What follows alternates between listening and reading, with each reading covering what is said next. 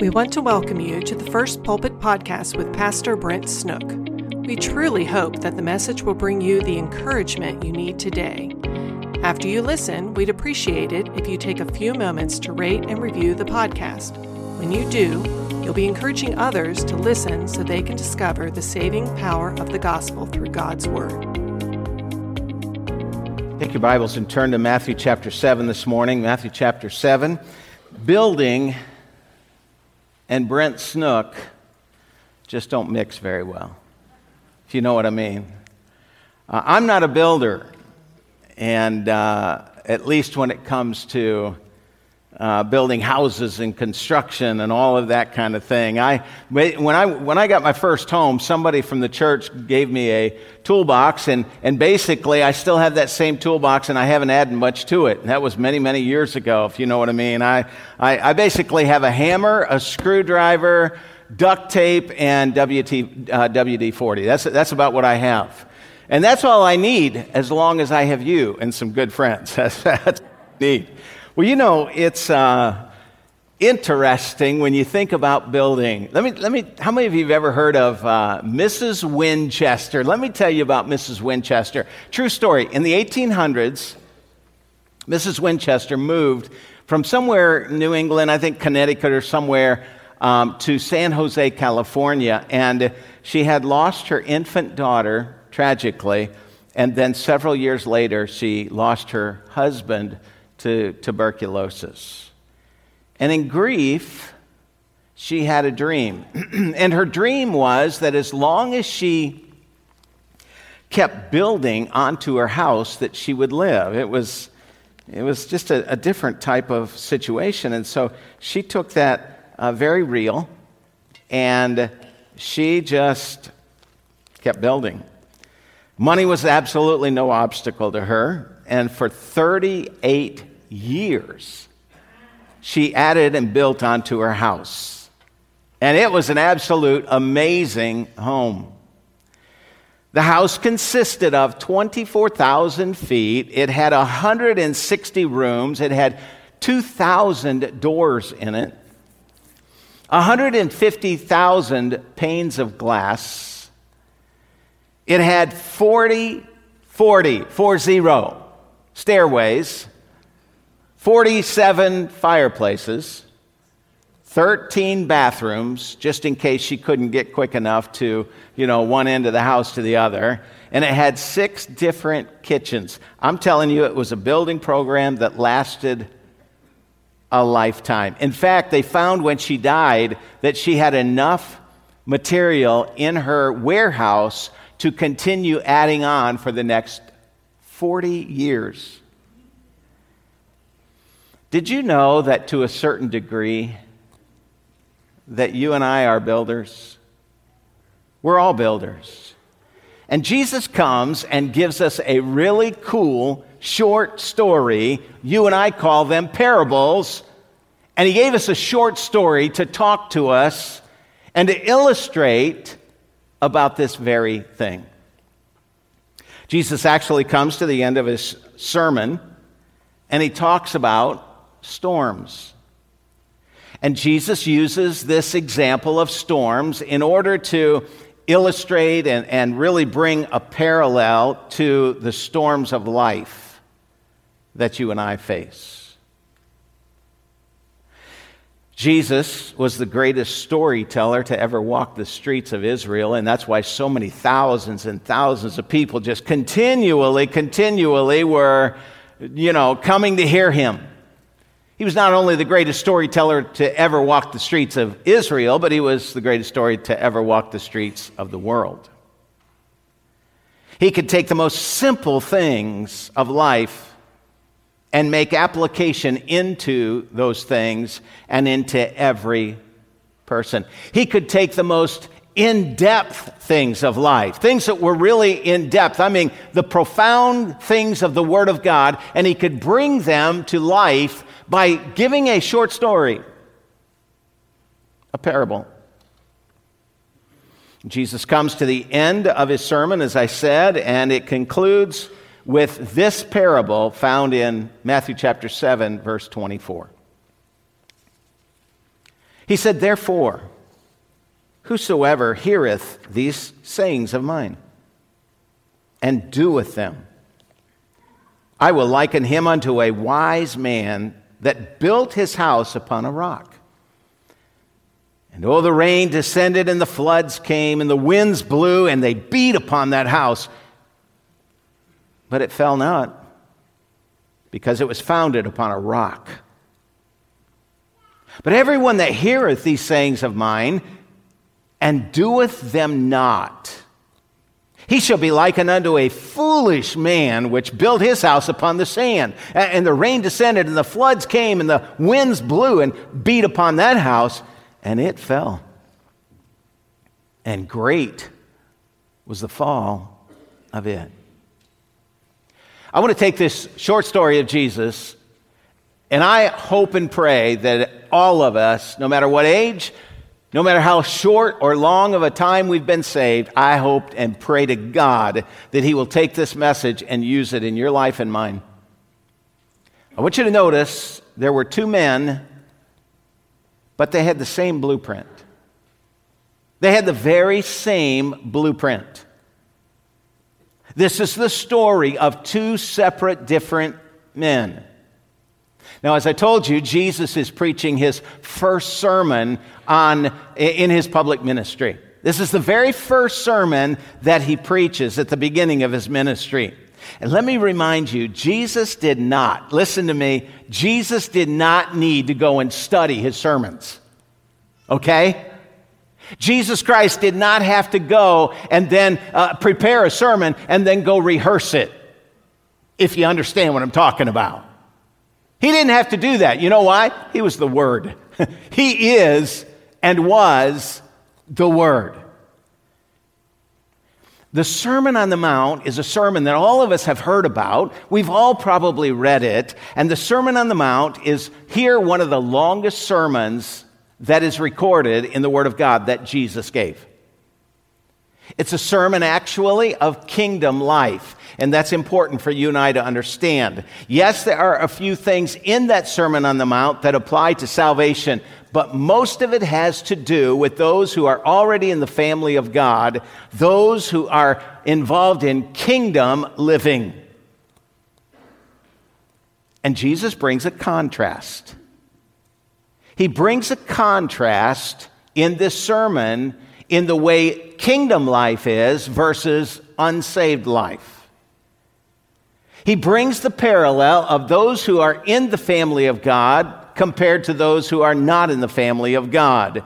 And the Sermon on the Mount, Matthew chapter 5, chapter 6, and chapter 7, that sermon is a look at the righteousness of God. Understand that. And it's a picture of the righteousness that his followers will strive to be and have because they are followers of God. This sermon is filled with content. This sermon actually is very, very deep. But Jesus, in the way that only Jesus could, brings that deep truth, and he makes it so very practical and so very real for all of us to understand and apply.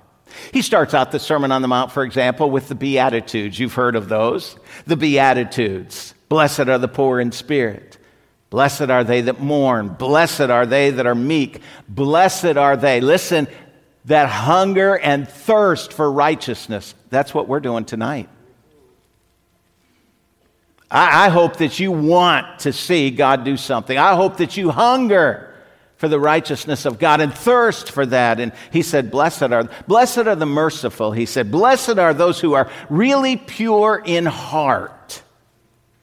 And then he moves on from the sermon in the Sermon on the Mount from the Beatitudes, and he goes into things like reconciliation. He talks about marriage and divorce. He talks about worry. He talks in that Sermon on the Mount about prayer. He even talks about money. Now he comes to the end of the Sermon on the Mount, and here's what he says, therefore. All right, what does he mean? He puts the word therefore at the end of that sermon, and he says, because of everything I have said in this sermon, everything I have just preached to you on the Sermon on the Mount, because of that, therefore. So it refers back to everything he said. Now he talks about two key ingredients to the blueprints. Talks about the blueprints. And he talks about two key ingredients. You know, when this building here, for example, the blueprints for just this building alone rolled up about that big. I mean, maybe bigger. I mean, it was huge, huge. Many of you are builders, and you know what I'm talking about. They're blueprints that are just every detail needs to be. Well, Jesus has blueprints about these two men. He talks about how they have a set of blueprints. But there's two main things that he says are in those blueprints that are key. Number one, he hears. He hears. Jesus is sharing the blueprints of a strong life. And he says there are two things. Number one, the person with a strong life, he will hear and he will heed. What does it mean to hear? Hey, I've met plenty of people. They don't want to hear. They don't want to hear. They run from God's word. You ever known anybody like that? They run from God's word. They run from preaching. They run from teaching. They'll shut off Christian radio because they don't want to hear that anymore. They will shut out the wisdom of godly parents, and they'll shut out the wisdom of godly friends. They don't want to hear. But the blueprint that Christ calls for is the person who hears very intently. The person who seeks God in His Word. The person that listens with attention and eagerness, and the person that comes with Bible in hand and notebook and pen to make sure they don't miss something. Jesus says this person hears. But not only does he hear, he heeds. You see, truth can be present, but Jesus says that's not enough. You've got to apply the truth that you hear. You've got to put it to use. It's got to become part of your life. And when a person hears and heeds, Jesus says that person's going to be stable, and they'll be strong, and they'll be unmovable. In other words, he says they will learn truth, and then they will live truth. There is stability in our lives when we build on the rock. Who is the rock and what is the rock? The rock is truly Jesus Christ.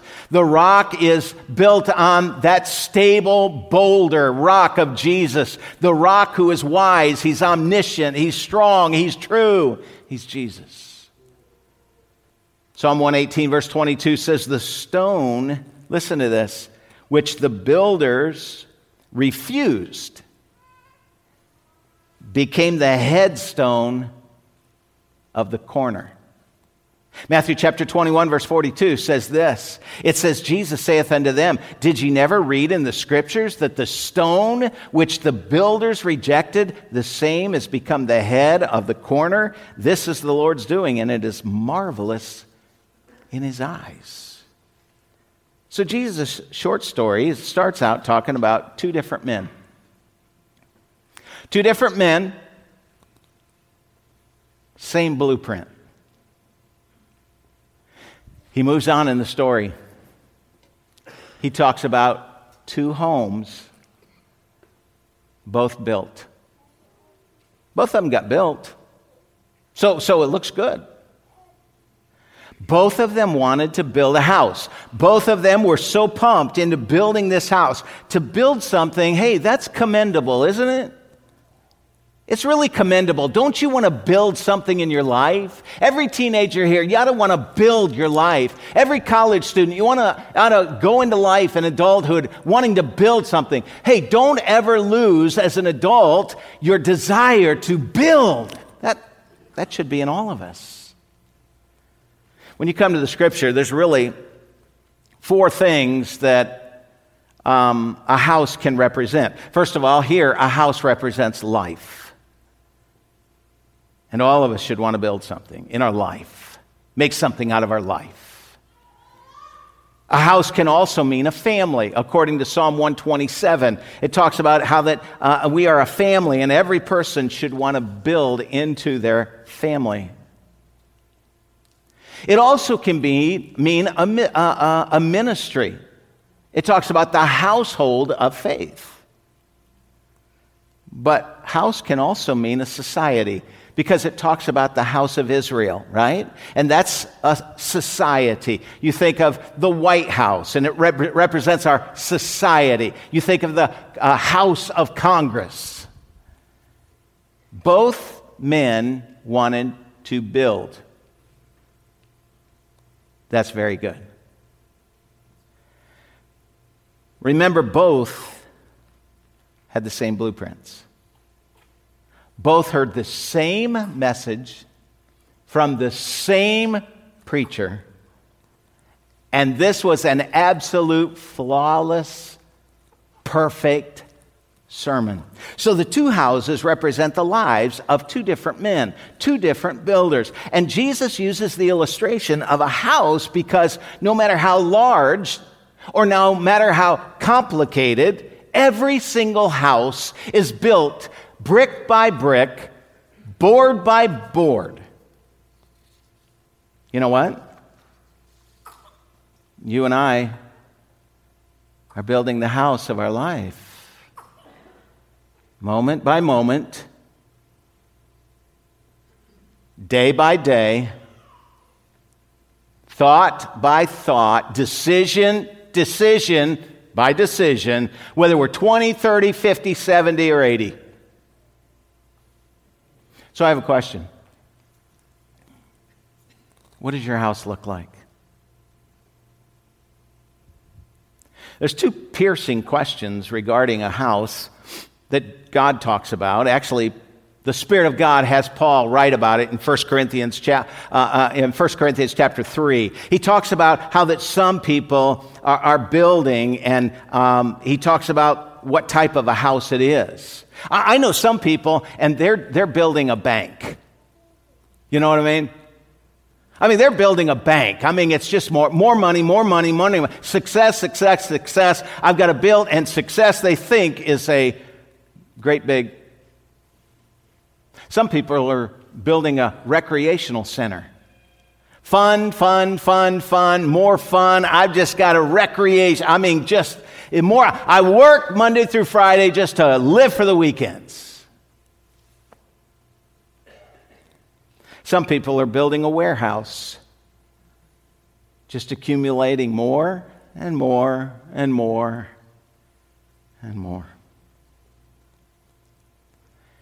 Christian, may God help you and I. May God help you and me to build a temple, a holy of holies where the presence of God resides. First thing is, what kind of a building are you building? Second thing is, important question, is what kind of materials are you using? Because Paul talks about how that there's gold, silver, and precious stones, and that which lasts forever, that which will not be burned up. But then he talks about the other side, and that's using wood, hay, and stubble, that which is very temporal, that which will be built, burned up. All right, now both of these homes, they're done. Jesus said both of them got built. And both of them appeared to be really well built. They looked really good. These houses now, both of them, they're finished and they're furnished. But oh, what a difference. What a difference. By the way, I'm telling you, the difference is not very often obvious to the people who pass by the house. Nope, they're not.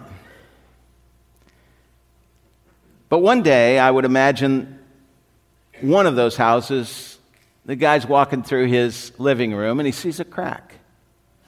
And it's like it just appeared. And he takes and he sands that thing down and he repairs that crack in the wall, and everything looks good again. Everything's fine. Until several months later, again, crack in the wall. Man, he gets a little worried, but he's patched it up several times. But the outside, when people walk by, they're walking down the beach and they're looking at that house and they're saying, that is one nice home. Yeah, two men, same blueprint.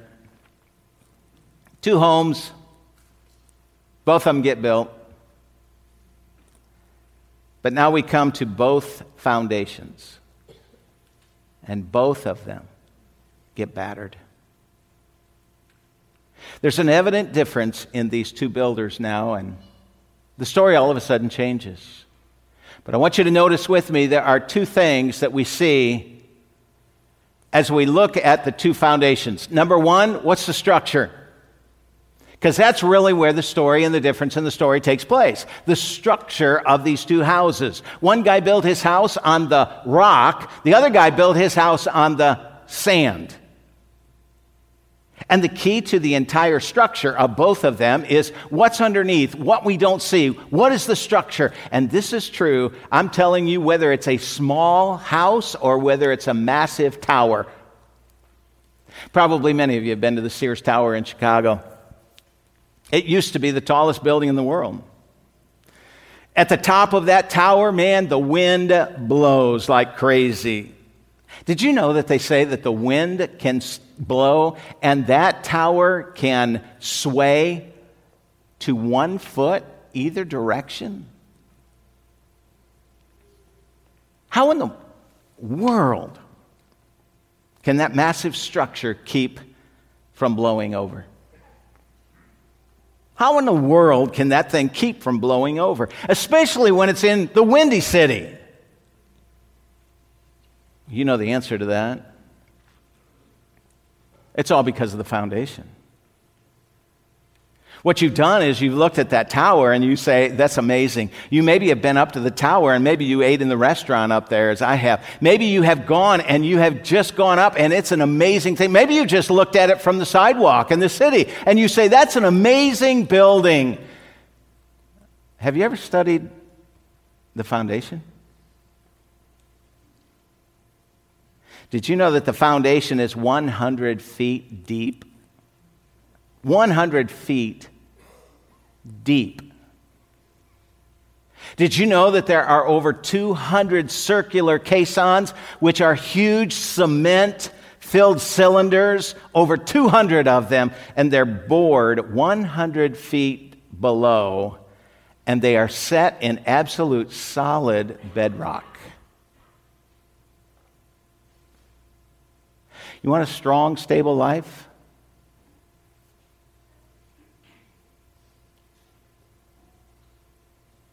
You want to get through the surface stuff and get down to the core of your soul? I'm telling you, the heart of the problem is the problem of the heart. But so many people don't want to dig down. They don't want to go down and expose their hearts and see what's really there. Too many people, they don't want to see the frailty of their building. They just want to hope that when the storm comes, it'll be okay.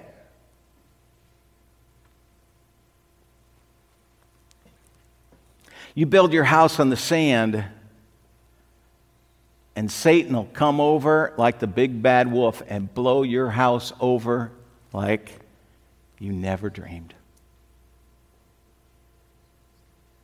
You are no match for Satan, my friend. And I am no match for Satan. You say, are you afraid of Satan? I want to tell you what, as long as I have the Spirit of God and the God of the Spirit with me. No, I don't think about the devil, but I want to tell you one thing right now. I'm not messing with him. And if you're smart, you won't either. Because I'm telling you right now, Satan is the master deceiver. You are no match for him. I am no match for him. Listen, think about it. 1/3 of all of the angels left heaven with him. Were cast out of heaven. We're no match for Satan. We better build our house on the rock. I was in Africa a number of years ago, preaching in Zambia. Pastor Jeff went with me. And I was exhausted. I've told you before, I thought I would never recover from that trip. The jet lag was crazy. It was 7 or 8 days in when I got home, and I thought, I will never be normal again. I had preached like 6 hours a day. The jet lag was crazy. Pastor Jeff and I were up 54 hours without sleep on the way home. And that's a whole other story. But the last day, we got to go on like a mini safari. And you know, I wanted to see lion, and I want to see all these things. And Jamie said, you see that over there? See that animal? That's the one everybody better be really worried about. I said, why, man? It looks like a deer. You know, it's no big deal, is it? He said, yeah, it's a big deal. It's called a bush buck, smaller than a white-tailed deer. But they don't go in herds, they are solitary, and they look around, and when they feel threatened, they will charge and impale you and kill you. Friend, you better be aware of Satan. He is a roaring lion seeking to devour you. Thank God, however, we can build our lives with the material of God and be able to stand when the storm comes. Why do so many build their house on the sand? Why is it that so many people build their house on the sand? Why do people do that? Why don't they build it on the rock? Well, there's some logical reasons they don't. They build on the sand because it takes a lot less energy, it takes a whole lot less time, and it takes a lot less effort. An hour a day keeps the devil away. I'll run to First Baptist and I'll be there for my hour. Let's see, what time is it? They'd rather lay on the sand beside their nice house that's built on the sand. They'd rather walk the beach and admire their house as they walk on that beach. And they know the danger of it, but they just hope and they pray and they think that they'll be the exception. The storm won't come to their home. The problem is, it does come. The problem is, it will come. Nobody, I say nobody, will escape the storms of life. Ephesians chapter 4, verse 13, till we all come in the unity of the faith and of the knowledge of the Son of God unto a perfect man. You know what that means? A mature man. You know what that means? A person who built their life on the rock. Unto the measure of the stature of the fullness of Christ, that we henceforth not be children who are tossed to and fro and carried about with every wind of doctrine, by the sleight of men and cunning craftiness, whereby they lay in wait to deceive. So Jesus now talks. He talks about the two foundations. Both of them are battered. He says, first of all, there's a structure. One of the guys, he built his house on a rock. The other guy, he built his house on the sand. But all of a sudden now, not only does he speak of the structure, he talks about the storm. The storm comes. I have a feeling in his story he is saying that both of these guys lived in the same extended area because the same storm hits them. You know what a storm is? It's adverse circumstances of life. It's the trials of life. It's the tribulations of life. It's the trouble that comes and busts up against your home. bust up against your life. Hey, this storm was not rotting the foundation. You get the idea, oh, the storm came and the foundation began to rot underneath. No. That storm didn't rot the foundation. It revealed what the foundation already was. Yeah, the storm came, but there was something different about these two houses. Something very different. Verse 24 says, one of them was wise. The other guy, Jesus said, he's a fool. Jesus said it. That's strong language. You ever look at somebody and call them a fool? Probably not. Probably not. Yesterday I've been watching basketball. I went to UD Arena and watched games from 1:30 until, I wish I could have seen the last one, but I took Hudson with me. He's all into it. And there was a guy behind me. Massive dude. Massive. I got talking to him before the game started, the third game. And I got talking to him. I mean, massive. Did I say like massive? Did I say that yet? And we got talking, and I asked him where he was from, different accent, all the rest. He was from Gambia. He didn't want to tell me a whole lot. Found out that he played basketball. I asked a lot of questions. Where'd you play? Did you play basketball? Yeah. Where'd you play? You know, he told me, but kind of, but not really. Did you play pro ball? Well, the game got started, and I'm telling you what, right now, I'm sitting right here, and he's right behind me, and I have never in all of my life, and I've lived quite a few years now, I've never in all my life had somebody yell so loud, so often, so much. He was coaching from behind me, seriously. He was coaching. The three guys in front of me were ticked. At halftime, the one guy, big guy, got up. He's there, gets up. I'm here, big dude behind me. And he comes back there and he says, did it ever occur to you that you're on the wrong side? But he was real nice after the guy said, don't touch me.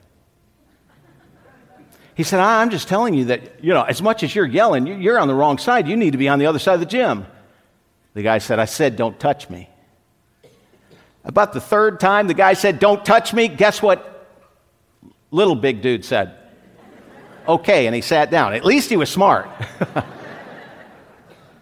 I mean to tell you, all of a sudden, storms come up, and they're going to reveal a lot of things.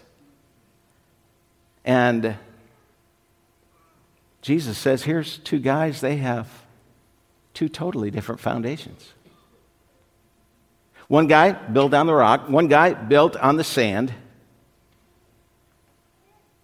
And everything else in the house is determined by what our foundation has. Some of you are builders. You know, your windows, your doors, your drywall, your roofs, your trusses, everything depends on the foundation. If you've ever built a house, you get weary of only seeing the foundation. You go to it every day, don't you? And you keep waiting to see some amazing good things come up, but all you see is the foundation. It takes so long in the foundation. Jesus said a wise man, he built on the rock. The fool, he built on the sand. The sand, it was really quick. The rock, it took a lot of time. The sand, it was really easy. The rock, really hard. The sand, it was a whole lot cheaper. To build on the rock was very expensive. Both of them wanted a house. The rock, that home, the guy heard and took heed. The other guy, Jesus called him a fool, he heard. But he disregarded what he heard. You see, information alone, young people, will never cut it.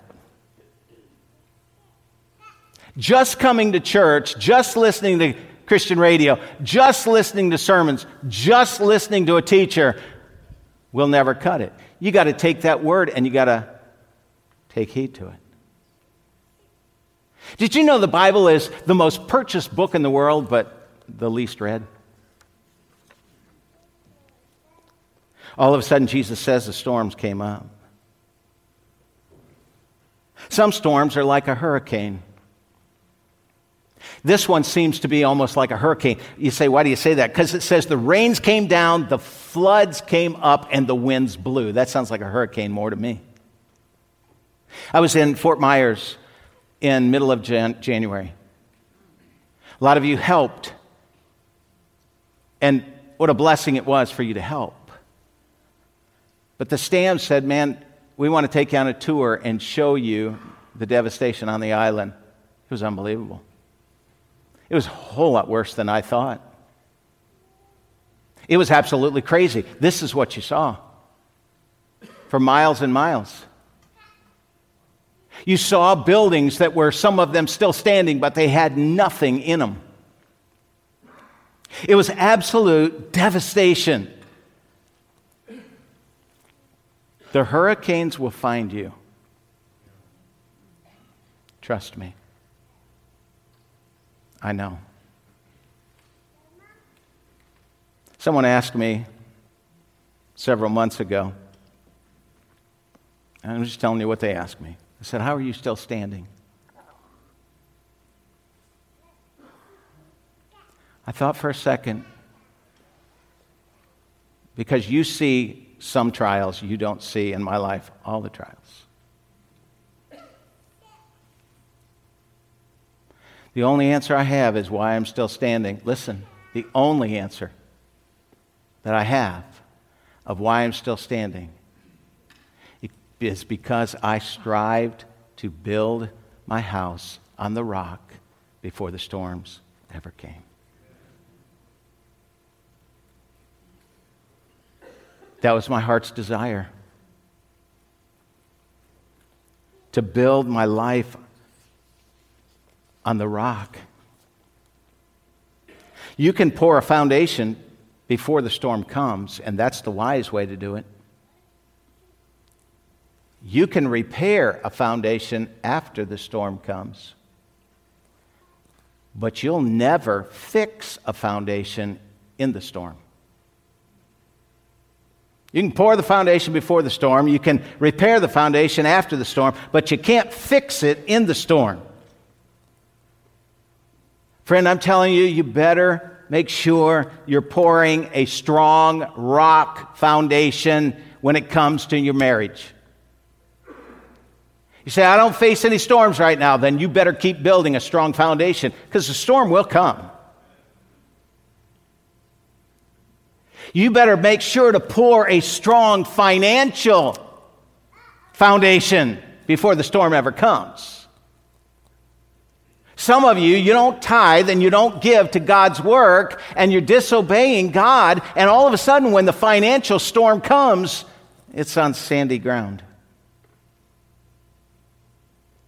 Man, we better make sure that we know how to pour a strong family foundation before the storm comes to your family. Let me tell you something about storms. They will come up very, very suddenly, and they will come up severely. Right? Suddenly and severely. Just several years ago, COVID hit the world. And for some, you know, it's a light thing. For others, it's a major thing. For some, it's like, just get over it. And for others, it's like, I had to bury my family members. Be careful about the judgments that you make on certain circumstances of life. Everything is not worth commenting on. COVID hit, and I was preaching to empty seats, just a camera. The camera was right about 4 rows back. And I would stand up here, and I'd preach to that camera, and most of you listened live stream. And Wednesday nights, Joy and I decided to do something. So we started doing podcasts together.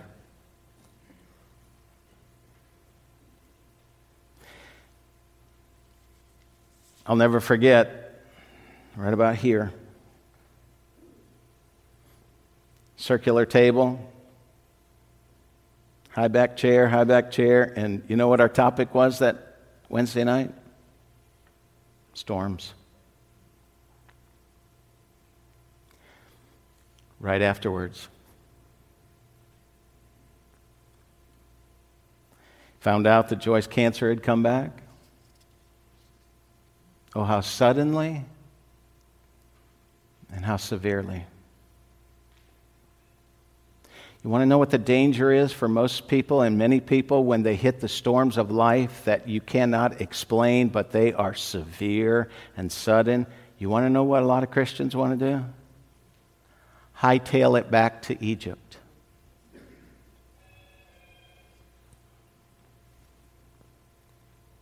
Like the children of Israel did. They said, "Why have you brought us here to this place? We knew what we had back there. We were slaves to the ungodly people, but we knew what we had. You brought us out here, and look at us now." And they wanted to run back to Egypt.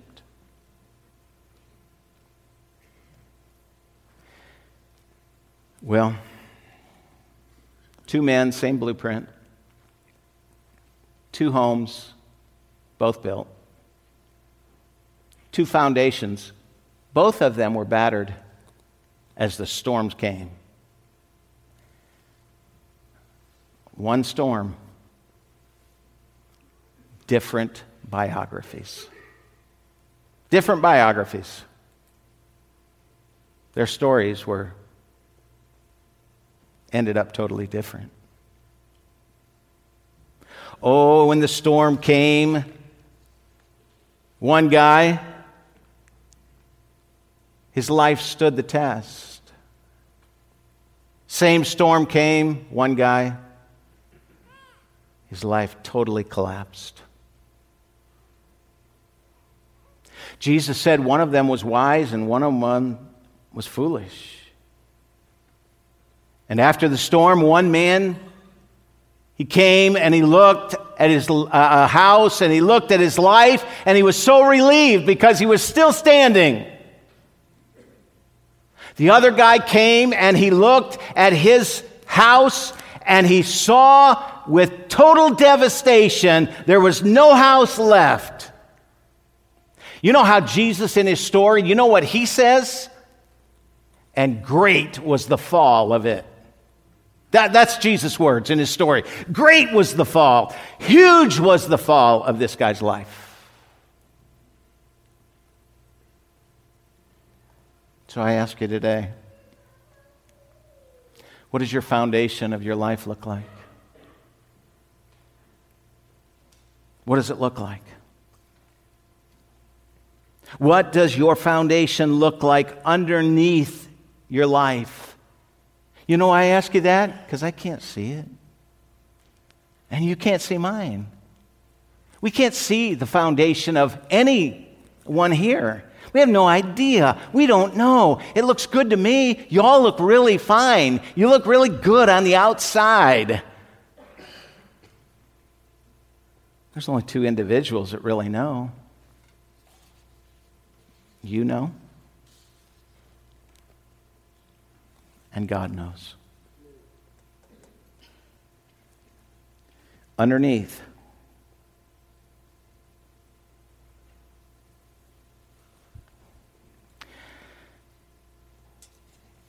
Judas looked really good to the rest of the disciples, didn't he? I mean, think about it. Here's one of the 12. His name is Judas. He looked so good to everybody else that 11 of them say, "Let's make him treasurer." Right? This guy is so trustworthy of all of us. They didn't say, me. They said, "Man, him. Look at him. Look at him." But actually, Judas was a stinking thief, God says. He was also a sand builder. Jesus knew it, but the rest of them did not. The storm, however, came, and oh, how it came, and it beat up against his life, and what a storm it was, and found out his foundation was rotten to the core.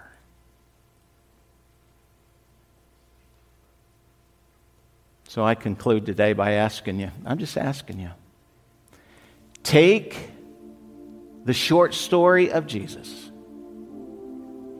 and don't just hear today, but take what Jesus says in this amazing sermon and hear it intently and study it and then take heed to it. Are you building on the rock? Or are you building on the sand?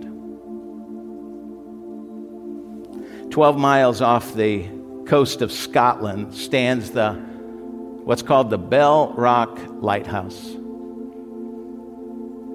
It's the world's oldest surviving sea-washed lighthouse. And it's built, and by the way, did I tell you the oldest lighthouse? Did I tell you 200 years of standing the test? Oh, it's built on an acre of solid rock, right in the middle of the North Sea. Waves and storms, can you imagine, have just literally crashed up against it. For not 20 years, but 200 years. And it's still standing. It still stands. It's only one reason. Only one. It was built on a solid foundation. I debated whether to preach this parable because there are so many in the Bible. Jesus says so many. I really debated whether to, but I was like, how can I not preach this one? Because I have watched for decades. And I have seen lives that look good until the storm came. And it breaks my heart. Because the house has toppled over. Hey, you know what? Every single one of us are building today. Every one of us. And if the storm hasn't come, I'm telling you, you better get up to code from the Word of God. Father, I ask and I pray today that you might speak into our lives, and God, may we take heed to what we hear.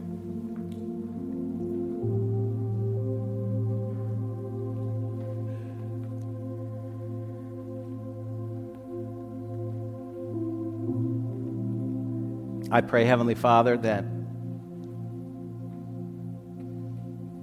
Lord, as we have heard so often, we're either coming out of a storm or in a storm or headed into the storm. And God, the storms of life are far more severe than I ever dreamed. I could never have imagined